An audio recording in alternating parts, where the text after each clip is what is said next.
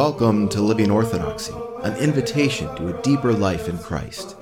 A podcast of St. Philip Orthodox Church in Souderton, Pennsylvania, dedicated to connecting the liturgical and spiritual life of the Orthodox parish with the life of the Orthodox home. Presenting the weekly homilies of our parish pastors, Father Noah Bushelli and Father James Thayer, as well as discussions of the liturgical year and Orthodox life and practice by Justin Bowl and Jeff Hyatt. Now, here is Father Noah Bushelli. In the name of the Father, and of the Son, and of the Holy Spirit. Glory to Jesus Christ. This is the day which the Lord has made. I have a really short sermon today because after the liturgy, Father James is going to tell us about his pilgrimage. And welcome back, Father. We missed you. The epistle this morning from 2 Corinthians, chapter 12, has perhaps the most sublime and deep line, arguably, in all of Holy Scripture. My grace is sufficient for you, for my strength is made perfect in weakness. There are many others that rival it in depth and sublimity. But I think this is the most important one for me as I'm aging and as I'm getting to know myself more and more. St. Paul lays bare his soul. He lays bare the, the sorrow, and he alludes to the thorn in his flesh, which scholars argue about what that really was. And he pleaded the Lord to take it from him, whatever this affliction was. And his answer was not the answer that he wanted, I'm sure. Sometimes we beg God for things and we don't get the answer that we want. Sometimes the answer is no. Sometimes the answer is wait. And his answer was, My grace is sufficient for you. This is what our Lord said to him My grace is sufficient for you, for my strength is made perfect in weakness. I think that this, this beautiful line really tells the entire gospel in that one sentence My strength is made perfect in weakness. Because our Lord Jesus Christ left heaven surrounded by the angelic armies. He left the throne and he came down to be weak. And he experienced human life in all the senses, of, of course, except for sin. And among those experiences, we have the, the wonderful miracle of the raising of the son of the widow of Nain. Christians are to go from glory to glory, we are told in chapter 3 of 2 Corinthians. Speaking of that, if you haven't read 2 Corinthians for a, a while, it's a good idea to read it. There's so much there. Read about one chapter a day and stew on it, chew on it. Let it occupy your mind. Let it be the soundtrack of your day. Let it sift your conscience and guide your actions and season your speech. But in chapter 3 of 2 Corinthians, he says that Christians are to go from glory to glory.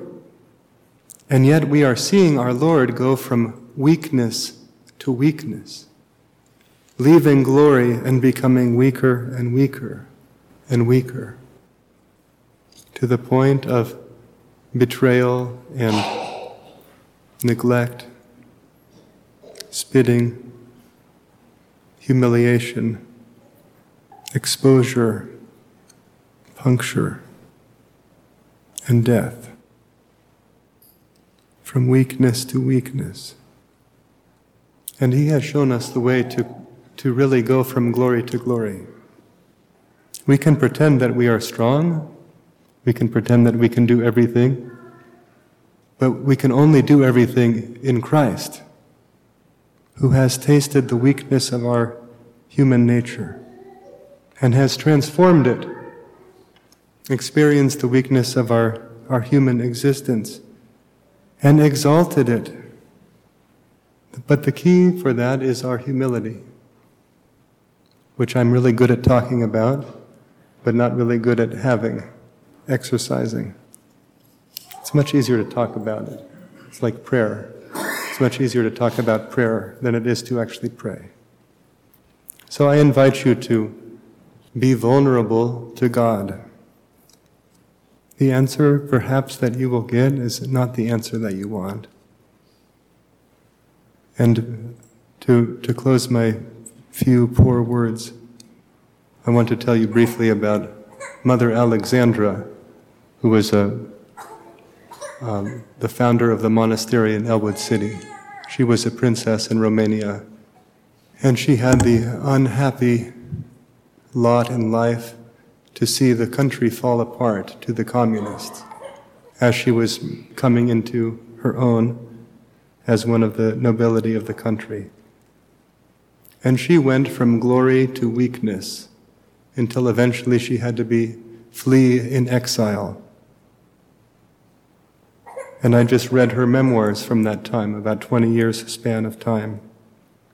And it's amazing that as difficult as it was for her and as sorrowful as it was for her to leave her country, to see her people disintegrating, to see the faith being smudged over by godlessness, she still served.